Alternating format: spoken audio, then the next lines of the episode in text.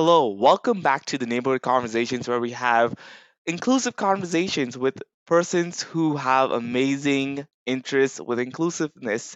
And I it- it's really good to have the amazing Jarvis Googoo today, a Mi'kmaq educator, someone who is passionate, um, community driven, if I can say that as well.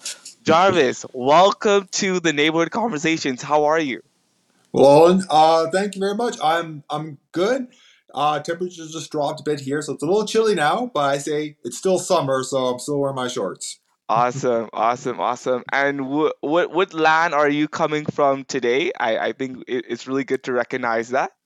Oh, thank you. I am coming from uh, Mi'kma'ki, which is the land of the Mi'kmaq. It is the First Nations people in uh, Eastern Canada. So when I say Eastern, I do mean Eastern, which is the Atlantic region. So uh, that's where I come. That's where I uh, am coming from.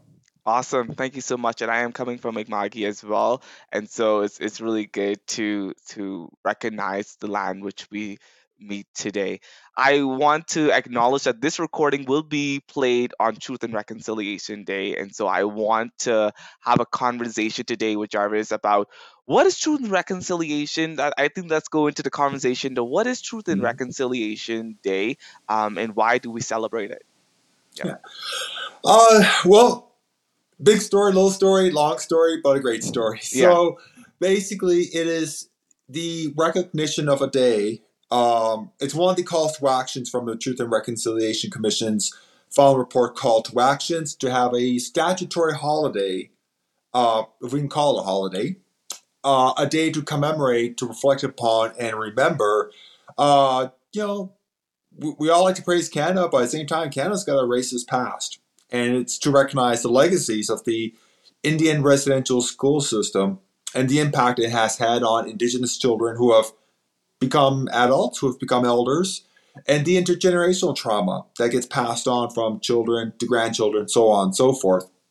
And it's about re, it's about learning from the past, you know, what, what not just what these schools were, but why the why were these schools, this whole system, why was it created in the first place? And basically, don't the, they wanted to get rid of what I will call the quote unquote the Indian problem.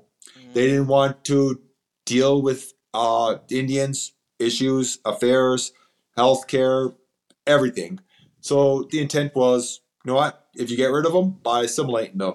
How do you assimilate them? Basically, you make them white. Get rid of their language. Get rid of their culture. Get rid of whatever identity that makes them them.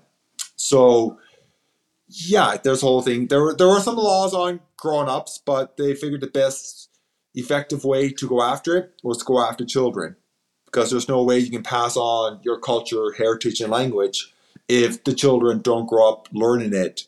And because if it's gone, how what are they going to pass on and carry? Uh, whether where are they going to carry on, send to fur- further generations? So basically, they've uh, th- there's the system, you know, for lack of a better term, would say I would say failed. Yeah. But sadly, we're still dealing with the legacies of you know intergenerational systemic racism from these schools. So you know to work on reconciliation, on you know peace and friendship, rectifying this, addressing this, dealing with this, making it better. The thing is, you gotta learn what brought us here in the first place. Right. So the big key is you have, you know, Canada has to learn about these systems, uh, these schools that were in place, in addition to, you know, the other racist history Right. that we've had here in Canada. Um, you know, and with Truth and Reconciliation Day, it's like, okay, there's many issues of racism that happened here. So what we're going to focus on today, the, the legacies of the uh, the Indian residential school system and you know the effects it continues to have today. You know, we see impacts with um, you know education, attainment, uh, with overrepresentation in the criminal justice system. You know, people in prison, apprehension of uh, children, child welfare services, uh, boil water advisories. Uh, you know, this is just the legacy of colonialism. Thinking indigenous people cannot govern, self-determine, think, work for themselves. So we are going to tell you how to do this. Yeah. And you know, when you, you know, I'll say when you superimpose, it, it it's not a good thing. You take away our rights, our lands, our resources, and you know it, it leaves us in a bad situation. Yeah.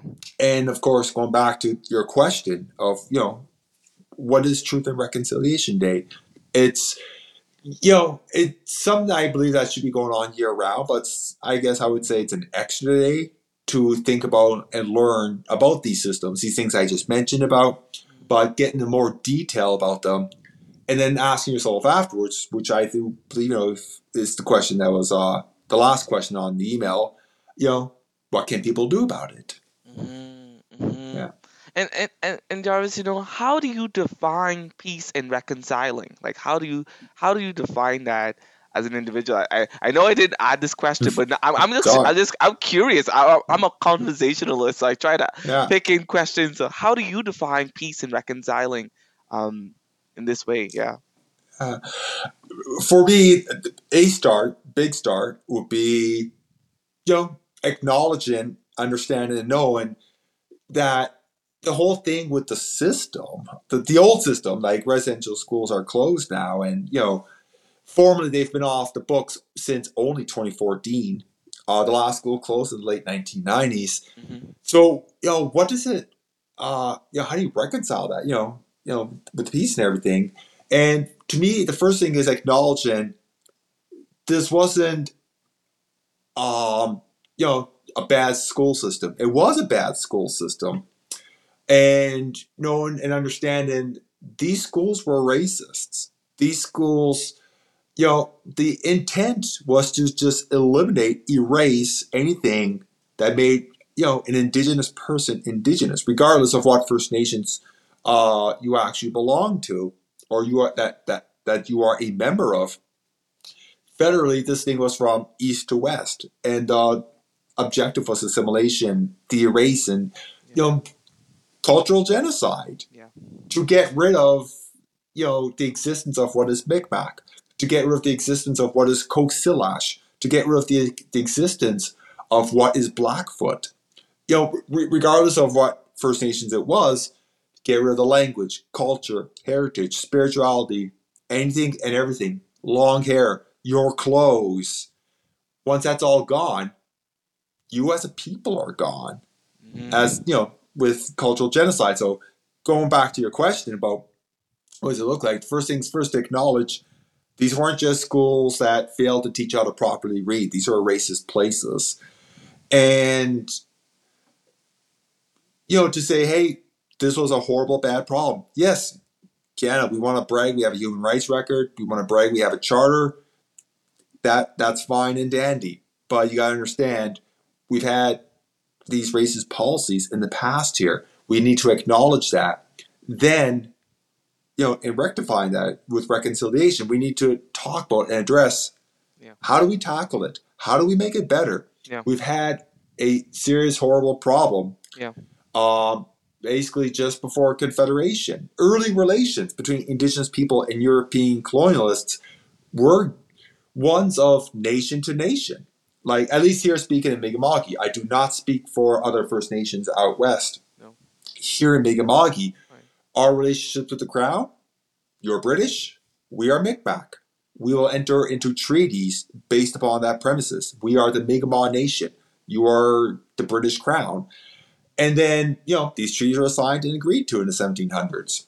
Then a lot of history happened. More settlers came in, more loyalists from Brit, uh, not Britain, I'm sorry, more loyalists post American Revolution ca- came to Nova Scotia. I believe after the American Revolution, about 30,000 settlers from the loyalists in the United States, the colonies, came up here. And that's a lot of people to, you know, cramp into this area of Mi'kma'ki and displace the Mi'kmaq people who were here and taking away what little land that was already taken away from us and then begin the process of stuffing us onto uh, reserves. Right. So, going back to the question, how do we deal with that? Many, many things, but going with the topic of reconciliation, the big thing is the calls to action. There are 96 of them. Within that, some have been implemented, some are yet to be acted upon, some are a work in progress. Um, and of course, because of what September 30th is now today in Canada.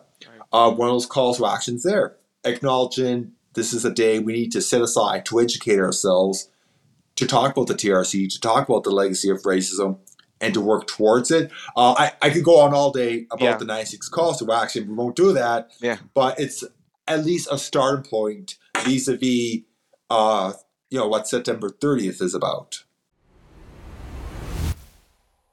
We're going to take a quick break to listen to some Nova Scotia Works client stories. I look forward to my family's security in the future.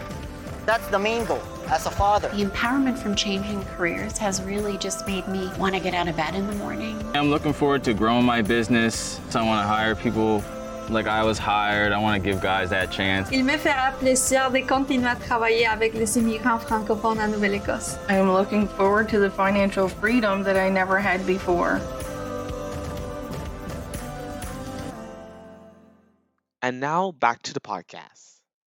Yeah, yeah. That and, and that's and that's really important. Wow, the call to action. Um, it, I, I know you say you can go over over that in, in a spiel of an Mhm. hour, It- and, and Yeah. we're gonna we're gonna invite you back on to to dive deeper into those conversations because I feel like this education is needed um to be a wake up continuous wake up call for for um political leaders and people who are in power um to make change and to be a part of that that change for sure. Um you speak about cultural gen- genocide. I want you to touch a bit about that. What does that mean um to Mhm. give our listening audience a better Yeah. um clearer definition? Yeah. Yeah, So it's uh it's uh spelled out in the it's into the TRC's um executive summary. Um, I'm actually it's when the TRC came out. I know a lot of folks are always saying, you know, go ahead and read it. It's thick.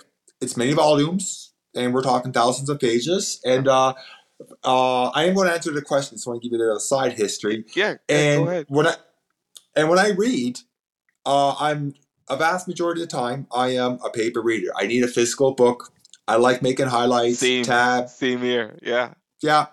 And I was looking for an entire printed bounded copy of the TRC, and I looked for years for it. right Uh, I found one publisher out west uh, who was able to sell, bind it all, everything right for seven hundred dollars. I was like, "Mm." and so I do. I'm talking to you on iPad, and I said, you know what? I, I don't like to be an e-reader, right but I kind of have a choice. So I downloaded the entire TRC, and I'm actually in the midst of reading it. yeah So I'm at the. Uh, I start off with the summary of it before I get into more details.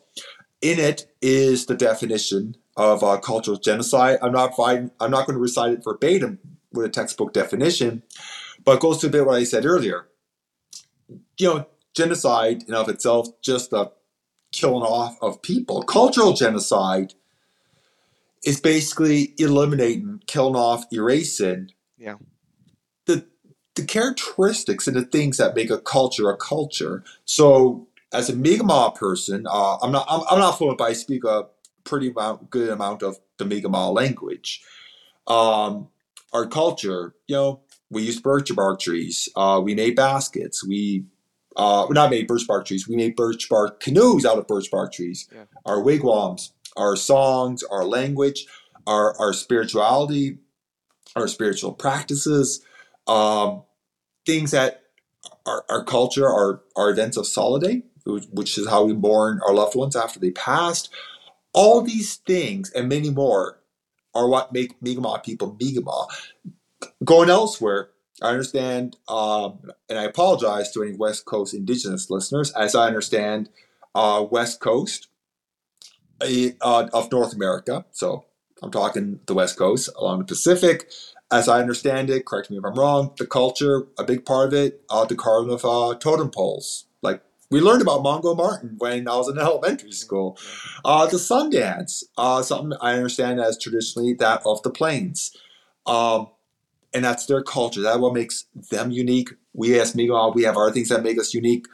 So with cultural genocide in the school systems, these residential school systems wanted to erase that and eliminate that. They stop learning language. Speak French, speak English. If you speak your native language, we will beat you up for it. Um, your spirituality is wrong. Be a good white Christian. Learn about Jesus and stuff. Don't don't be worshiping the sun or the ground or you know whatever First Nations culture worships or practices to the to the schools all out the window. You learn English and French. You learn what we learn. Uh, you be a good Christian person. We're going to work with the missionaries and we're going to enroll this system to assimilate you. And to me, it's like you've erased and gotten rid of what made us unique as Mi'kmaq. You try to erase and get rid of what makes Blackfoot Blackfoot, so on and so forth with other uh, nations across this land. And to me, when you erase what makes us unique, you've committed cultural genocide. You've gotten rid of what makes us stand out as unique individuals, unique First Nations, you know, east to west there. Mhm. So that would point, and I would say would fulfill the definition of what is cultural gen- genocide. You're not necessarily kill- killing the child per se, but of course, as we know, children died at these schools. Yeah. We know about the stories. We are learning about the stories of the Right. mass graves, the TRC documents. Children died at these schools. Yeah. And so I'm like, that's a part of the genocide right there. Get rid of culture. It's the whole process of cultural genocide. And it's almost like, well, you couldn't, we couldn't, pa- the, it's- it was like the Fed said back in the day, we can't make laws per se to just go to the reserves and kill people. Yeah. But we're going to make a law laws that at least curb their lifestyle, curb their culture, hurt their culture, that attack them. Yeah. So, and you know, the way we seen, we have se- historically seen, you know, living conditions on reserve in Canadian history because of colonialism. I'm like, well, you know what? People are dying here too. It's not. It's not. System's not good for us. So I would say, I would argue, like, yeah, that's a genocide right there in of itself. Yeah. Wow. Wow. That's that's a that's a that's a, a good history knowledge lesson. Um, Jarvis, I, I appreciate um you sharing that. Um, it, it leads to my next question that you target target towards the residential schools. When did the resi- residential schools start to have an impact on the Aboriginal people? Uh, I, I, I probably will say the day the first one opened up, Mm, and I'll even say even the day, even before the first one opened up, because the, the with the system itself, the thing is, the whole intent of assimilation, Yeah. the idea of all right, you you stop speaking Nishka, speak English, Yeah. you stop uh speaking um no, start speaking French. And when you start attacking our language, which is a very fundamental core to a culture, to me, that was the start of attempted to, you know, wipe us out vis-a-vis cultural genocide of our people. Right. And I'm thinking even of uh, the time the very first child was apprehended by, you know, the Canadian state Yeah. and saying, all right, child, children, you're off to Indian residential school. We are physically going to just take your child from your parent in your community. And if the parent puts up a fuss, we'll arrest you. We'll throw you in jail. Yeah. So we're going to take your child. Sometimes we'll lie and say, oh, your children are going to learn English and French. So they'll be, and they'll get a grade 12 diploma. So they'll be very successful and can help you out. You know, our, the teachers were underpaid. The teachers were poorly qualified. The teachers taught in very, very overcrowded classrooms. How's a child supposed to learn in these schools? Wow. So, going back to uh, when it first started taking effect, I would say the moment someone came up with the idea of it and how that started taking the first child away, that's going to affect the, ch- the child's parents. Say, we're just going to take your kid. Yeah. You're doing a horrible job. Yeah. Why do you think you're doing a horrible job? I'll say, because you're not white. So you just presume you're a bad parent. Wow. Yeah. Wow. And that's sad. Like just hearing this is it, it may and I've I've been learning more about truth and reconciliation. Mhm. Um, and it's it's just so sad just to hear about what's what's happened. Um, and and we're still seeing more things come out of um the residential schools and, and stuff like that, which is it's, Mhm. it's it's just sad for sure. Today, Yeah. i today is Truth and Reconciliation Day. Um, what can people um, do in order to reflect um, and educate themselves um, Mhm. today as they continue to move forward? Yeah. Um, lots of things. Yeah, lots of things for sure. Yeah, yeah, yeah. Um, I remember uh, a uh, a statement that uh, the former chair, Justice Murray Sinclair, stated um, a couple of years ago. I think it was pre-pandemic, Right. and so and I believe the same question, paraphrase, was put to him that you just asked me, and he said, "Read the TRC, all of it. If you don't have the time or the resources to read the TRC, read a summary about the TRC. If you can't read the summary, read the summary of the summaries. If you can't read that, read the calls to action. Yeah. If you can't read that, talk to someone who may have read it or talk to someone about the calls to action. And I'm a firm believer myself in big steps or little steps. Have you ever seen the movie Shawshank Redemption? I haven't actually, but I should Okay, watch not- it. I'm gonna watch it. Uh, Okay, I'm, I'm not going to ruin it. There's a great end. It's it's a shock and fun ending. But, so I'm not going to ruin it for your listeners. okay. Yeah, but I'll, I'll say this: uh, if I had to, how would I?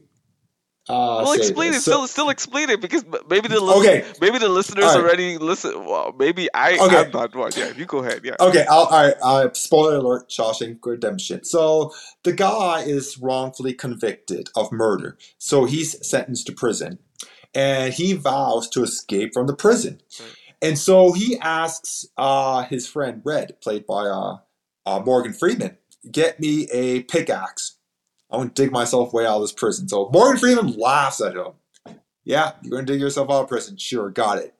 And he says, get me a poster. Sure, okay. So I think for almost 20 years with a pickaxe, every night he chips away at a wall in his prison. It, ta- it took him 20 years. He got he made a hole big enough to escape and ex and to you know get out of the prison there and you know and he's free. And Morgan Freeman's character is like, wow, he did it. Right. I laughed at him and I said, it's going to take you, I don't know, 50 years, 100 years or whatever. He said, no, you did it in 20. It took a while, but you did it. And like realistically, what would have been faster? A bulldozer. What would have been faster? A key to the cell. yeah. Yeah. A lot of things could be faster, but the way I saw his character, I'm like, you know what? It took little steps. It took you a long time, but you got through it. And for me, I say when it comes to reconciliation, what people can do, I say I always say no, no step is too small. Likewise, I always say no step is too big either. Uh, when I remember, uh, so what I did is um, I w- lobbied my um, I don't want to say lobbied. That's a harsh term, but I reached out to my member of parliament. Right. Uh, in in the past, uh, even before pandemic, about you know having a day to recognize, um, you know, as per the calls to action of reconciliation and um, reflection on the legacies of Indian residential schools. And I've reached out to my MLA as well to have it recognized provincially. And to me, that's a major step. That's a major because it's in it's one of the calls to action. It is major, Yeah. but at the same time, um, you know, this podcast that we are speaking on right now, maybe it's uh, Girl Guides, maybe it's uh, an elementary school in the city. When they email me or call and they ask, "Can you come speak to our group? Can you come speak to our class?" That's not a call to action No. it's not in there specifically. Girl guides reach out. No, it's just something I do because they have asked me, and that means so much to me. So I would say, if they're available, uh, to you know, if you're in Mi'kma'ki, see if you can find out, and don't be shy to ask. Speak to Mi'kma'ki educators. Ask them if they would come in. Uh, I, I and I love coming in to schools. I love talking to youth. Um, same time, I talk to engineering firms. I talk to um, health regulatory bodies, this podcast, whomever, about you know talk about the legacy of, of Indian residence schools. Sometimes I, I'll just talk about um, Mi'kmaq law. By Yeah. training, I am a lawyer. Yeah. I'm still a member of the bar. I love talking about the law. Yeah. It's boring, but like you know, law and legislation had a major impact on not not just Mi'kmaq people, but all Indigenous peoples across the land. So for me, that's kind of a personal interest of mine. I love talking about treaties. Yeah. It's kind of fun. Yeah. I'm, a bit of a, I'm a little too textbook on them, I think, but Yeah. you know, it's that I love talking about history. Uh, I'm an agnostic person. I don't know a lot about spirituality. I'm not very big into folklore, but there are big Mi'kmaq educators out there who are and who can, you know, provide that as well too. And the way I see it, whether you're seven or eight years old in like Boy Scouts or Girl Guides, whether you're um, in junior high, or whether you're a, you know, the CEO of an engineer firm, or whether you're the director of a health regulatory body. The way I see it, never too young, never too old, never too busy to learn. Right. There are educators out there. Ask them, you know, ask them to come in, ask them if they can speak. Yeah. Um, and because you're, you know, it's an opportunity for you and the folks that you are with to Yeah. learn something. And I like to think, you know, I spoke to a school last year. Uh, the, the school uh, was just in um, just in Timberlea there, and I think they had about sixty students I spoke to. And part of me is like, you know what? Of those sixty students, how many are going to continue to keep having an interest in Indigenous issues and Mi'kmaq rights? Maybe you know they go to university. Maybe whatever papers they pursue, classes they take up, they're like, you know what? That speaker meant something to me. I want to learn more about Mi'kmaq history. Maybe they want to go into med school or law school, you know, with an intent to say, you know what, I want to do my part with reconciliation, Right. whether it's advocating for rights right. or providing culturally appropriate, culturally sensitive, culturally aware healthcare in our Mi'kmaq communities within Mi'kma'ki. Um, I would say whatever it is, it's a step towards reconciliation. It may it may seem like baby steps, but I always say, you know what? Big steps lead baby steps lead to walking. Walking leads to running. Running leads to the end of the race. Yeah. Wow. Yeah. That's that, wow. That's powerful. Can you say that? Thank. Can you say that last quote again? Can you say, can you say that if, if you could remember? Can you just say it again? Just, yeah. Uh, no big, no step is too big or too small because baby steps lead to walking. Walking leads to running. Running leads to the end of the race, Wow. and we're all going to get there. And you know, maybe it's a never-ending race. Maybe Yeah. that's what reconciliation is an ongoing process.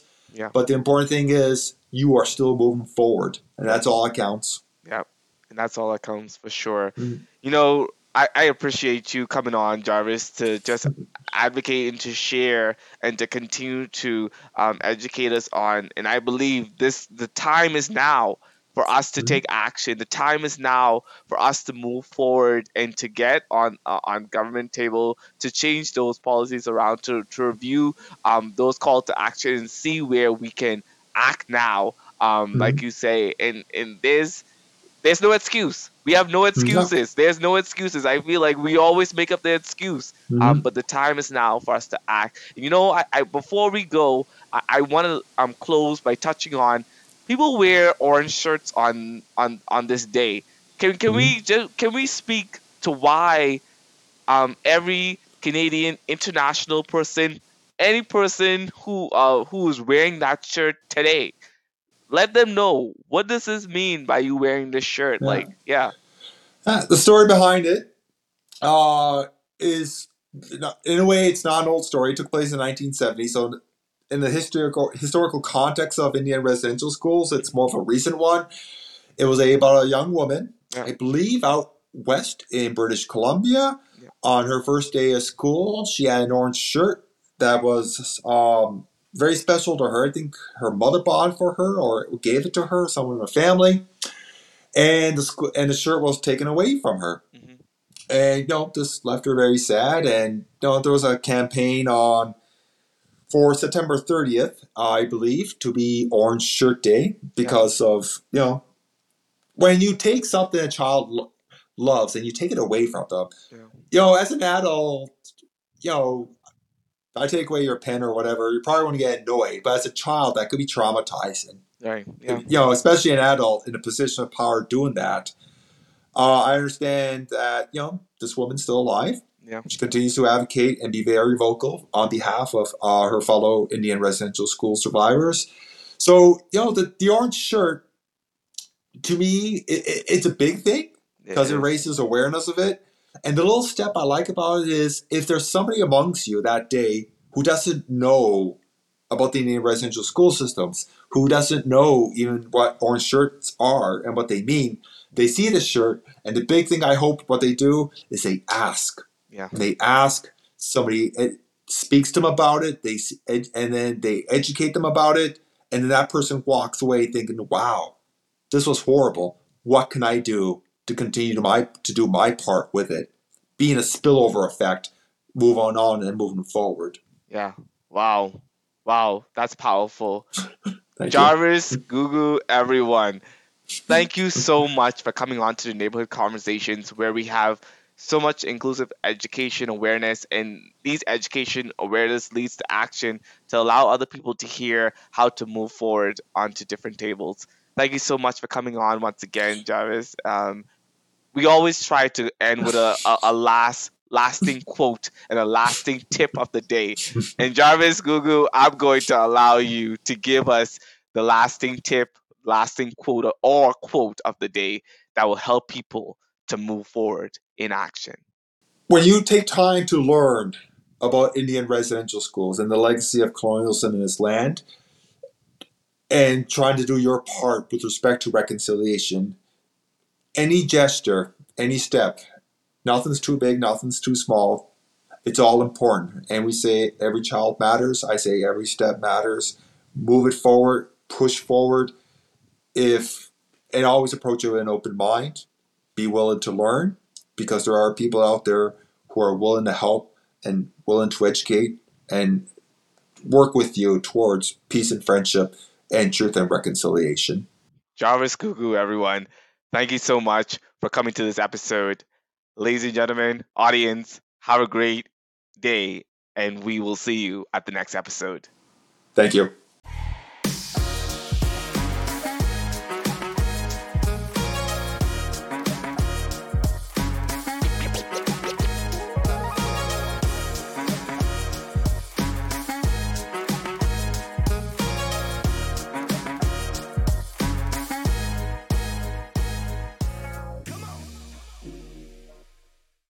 This podcast is funded by the Government of Nova Scotia.